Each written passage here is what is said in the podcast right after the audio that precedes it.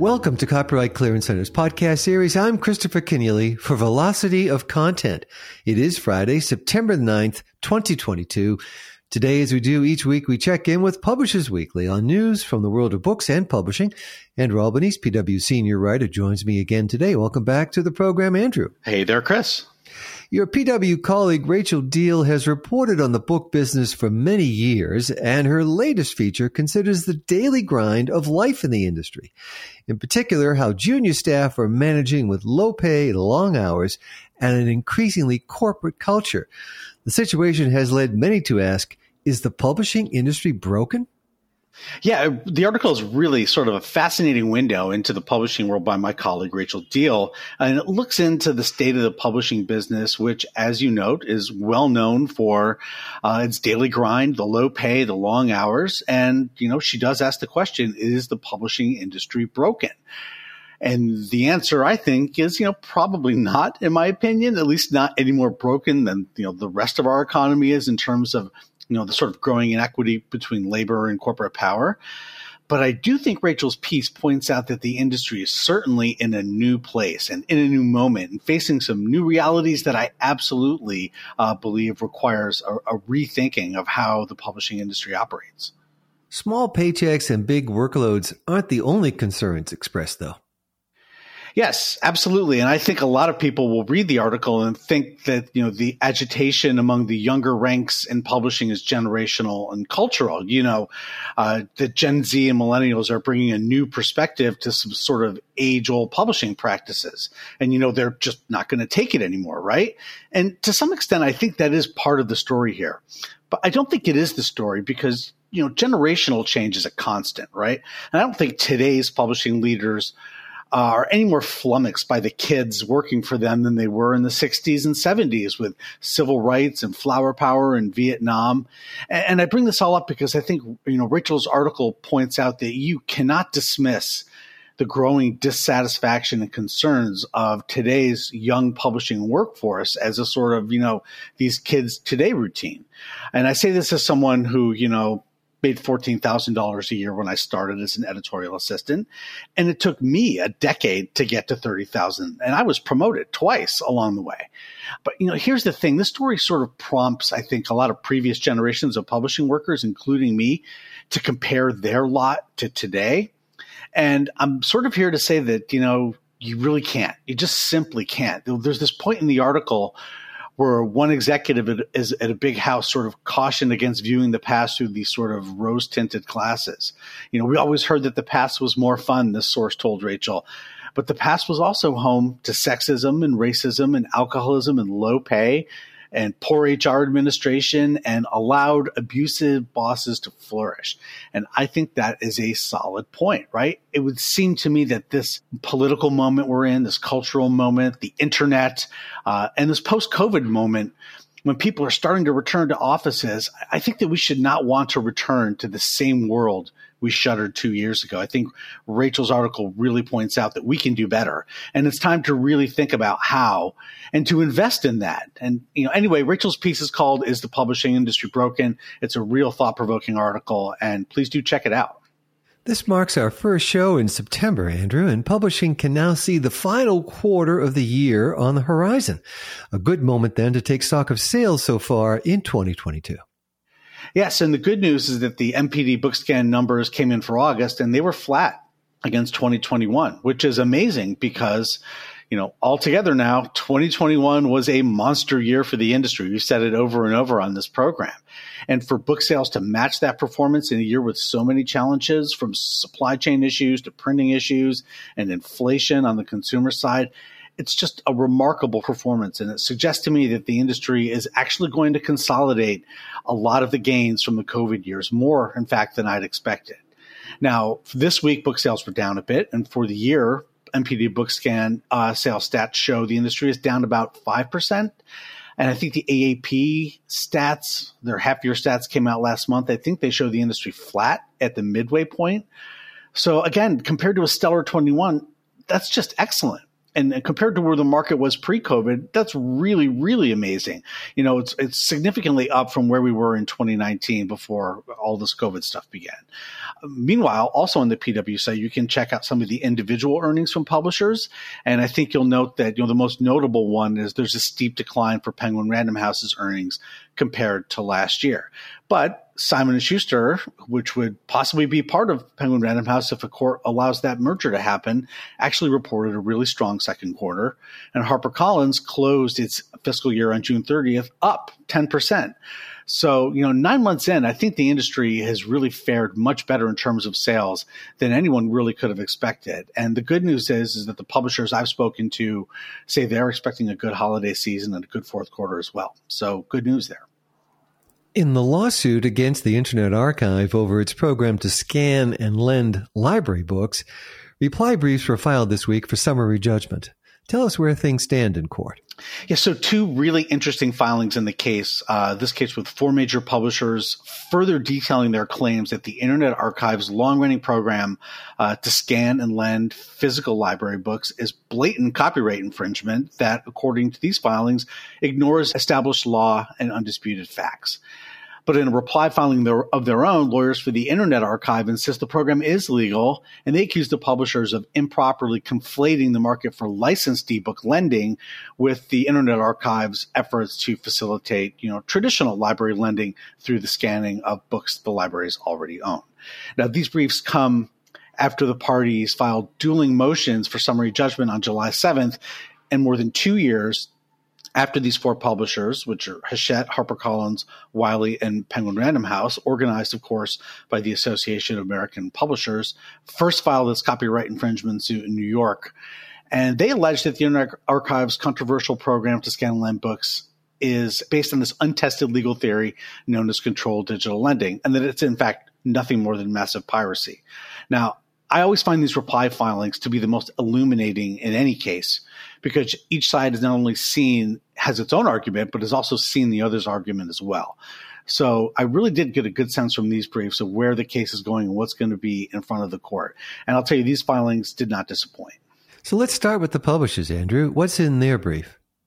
Sure. So in, in their filing, which was a 41 page filing, an unusually long filing uh, for a response motion, uh, lawyers for the publishers go straight at the Internet Archive's claims that its scanning and lending of physical library, library books is merely an extension of traditional library lending. Uh, they contend that this argument completely ignores established law, most recently a high profile decision in Capitol Records versus Redigi, in which the federal courts really forcefully rejected this upstart tech company that sought to expand the doctrine of first sale also known as exhaustion, to create this resale market for digital music files. Now, the publishers say the idea that scanning and lending physical library books the idea that this is just like traditional library lending is, and I'll quote them here, a study in blind denial that ignores law and specifically this Redigi decision in which the Second Circuit, you know, specifically ruled on three points that are kind of key to the Internet Archive's defense. And crucially, held that Redigi's action in that case were unlawful, even though it used technology to avoid increasing the number of music files in circulation. And that's important because that's basically what the whole basis of CDL is based on the central principle of sort of a one to one own to loan basis uh, for lending these scans. As a reminder, under CDL, the Internet Archive and other libraries scan books and they lend the digital scans in lieu of the physical books under rules that mimic traditional library lending, right? Only one person can borrow a scan at a time. The scans are DRM protected. And the corresponding print book that the scan is derived from is taken out of circulation to maintain the sort of one to one own to loan basis. In other words, uh, the scan and the print book cannot circulate at the same time. Only one of them can circulate. And you know, this is, I think, really the most compelling argument presented in the publisher's brief, and, and, what I think probably wins the case for the publishers. But that's not all the publishers argue, right? They also argue that CDL is not only a fatally flawed invented legal theory, but the Internet Archive cannot even ensure the enforcement of these CDL rules on a day to day basis. And of course, the publishers take apart the Internet Archive's fair use argument. There's absolutely nothing transformative, the publishers argue, about just repackaging and republishing the full text of publishers' print books in unauthorized digital formats and then disseminating these unauthorized ebooks worldwide. The publishers go on to state that you know they've already lost out in millions of dollars of lost license fees. There is a very robust market for digital library lending and that these losses would surely grow if the Internet Archive is allowed to expand its operation, and indeed if other similar operations, other libraries emboldened by the court sprout up. Ultimately, the publishers argue that the Internet Archive's case amounts to a policy argument about digital library lending, but that it doesn't accord with copyright law. And they argue that, you know, any questions or conflict over digital library lending actually belongs with Congress and not in the courts. And I also think that's a very strong argument too. Okay, then. And so, how do the Internet Archive defend their actions?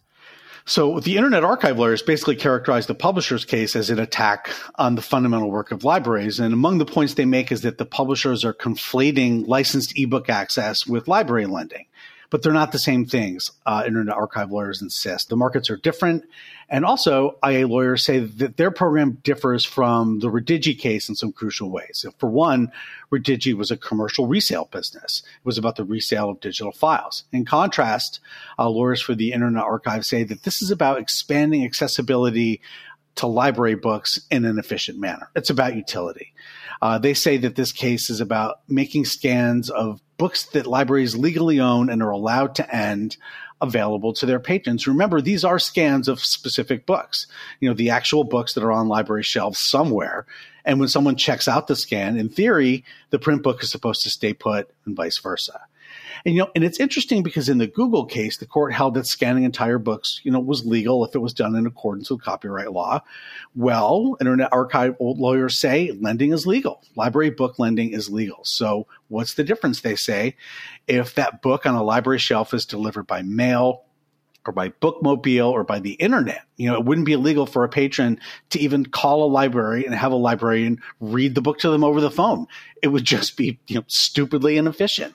So this case comes down to the efficiency access of library resources. And the scan, which is controlled, is just, you know, part of the efficiency here. And they go on to explain it this way. You know, the publishers are arguing that the Internet Archive harms the market or value for their books because the Internet Archive does not pay the license fee to a service like Overdrive to lend that book. But the customary price payable to a publisher to lend a book is zero, the Internet Archive lawyers argue. Thus, the economic harm from digital lending of print library books is exactly the same whether you lend the actual physical book or whether you lend the scan of the book. But since the scan and the print book are controlled, you know, what's the difference, right? If a patron accesses the actual book or accesses the scan, there's just really no difference. And what I find fascinating about this argument is that you know, it takes on this concept that publishers have pushed from the beginning of library book lending, and that's that friction in physical book lending is this well considered feature rather than a bug in the reading ecosystem. The, the fact that you have to go to a library and pick up the book and return it is, you know, uh, something that libraries or publishers depend on. But copyright law, lawyers for the Internet Archive argue, does not grant publishers the right to limit libraries to quote inefficient lending methods in hopes those inefficiencies will lead frustrated library patrons to buy their own copies. And I think this is a pretty key point. You know, the licensed access market for books is an option for libraries, but in filing this suit, the publishers sort of want it to be the only option, the Internet Archive says, and that's just not right. I think that's key to the IA's fair use argument. IA say the publishers can show no evidence of any impact from the lending of these scans of library books. The publishers say they're losing a license fee, but the product offered by Overdrive is a service that is optional and sort of a different product. It's rented access uh, compared to these, you know, of real ebooks, we should say, compared to these crappy scans of print books. Now, first read here, it's a compelling argument from the Internet Archive. However, the big question is still whether there is a legal basis in copyright law to scan all of these books for the purposes of reading. Remember, it was legal in the Google case because the scans were for robots to create an index. This use is for humans to read. And while the Internet Archive does address why they think this is a fair use, well, it's a huge question. And I'll say this too as compelling as the Internet Archive argument is about the ability of libraries to own and lend content, and as much as may I fundamentally agree with that argument personally, I also agree with the publishers that this is an argument that sure does sound like it's a policy argument and it belongs with Congress. Uh, and I can certainly see the court reaching that conclusion. Anyway, the case is certainly leveled up with the filing of these briefs. There's another round of briefs, the replies to these replies that's due on October 7th, and a hearing will take place after that. So more to come. Stay tuned. Andrew Albanese, Publishers Weekly senior writer, thanks for joining me on the program. My pleasure, as always. Coming up on the next podcast from CCC, fake research papers, often associated with fake authorship, threaten to overwhelm the editorial processes of scholarly journals. No matter what the discipline, fake papers are damaging to the trust that researchers and other readers have in what they read. Joris van Rossum is STM's Director of Research Integrity, which is organizing a major initiative to combat the problem of paper mills. This is a challenge for the entire scholarly community. What we really want to do is ensure that we uh, tackle this problem at the root. So let's say the worst solution is retractions, right? That's really what you want to prevent. But it's very cumbersome and often it already leads to damage. Uh, people uh, reading those papers or building on research that is simply false. Screening them at submission is very important. Closing down paper mills coming on the next CCC podcast. That's all for now. Our producer is Jeremy Brieske of Burst Marketing. You can subscribe to the program wherever you go for podcasts, and please do follow us on Twitter and on Facebook. I'm Christopher Kenneally. Thanks for listening to this Velocity of Content podcast from CCC.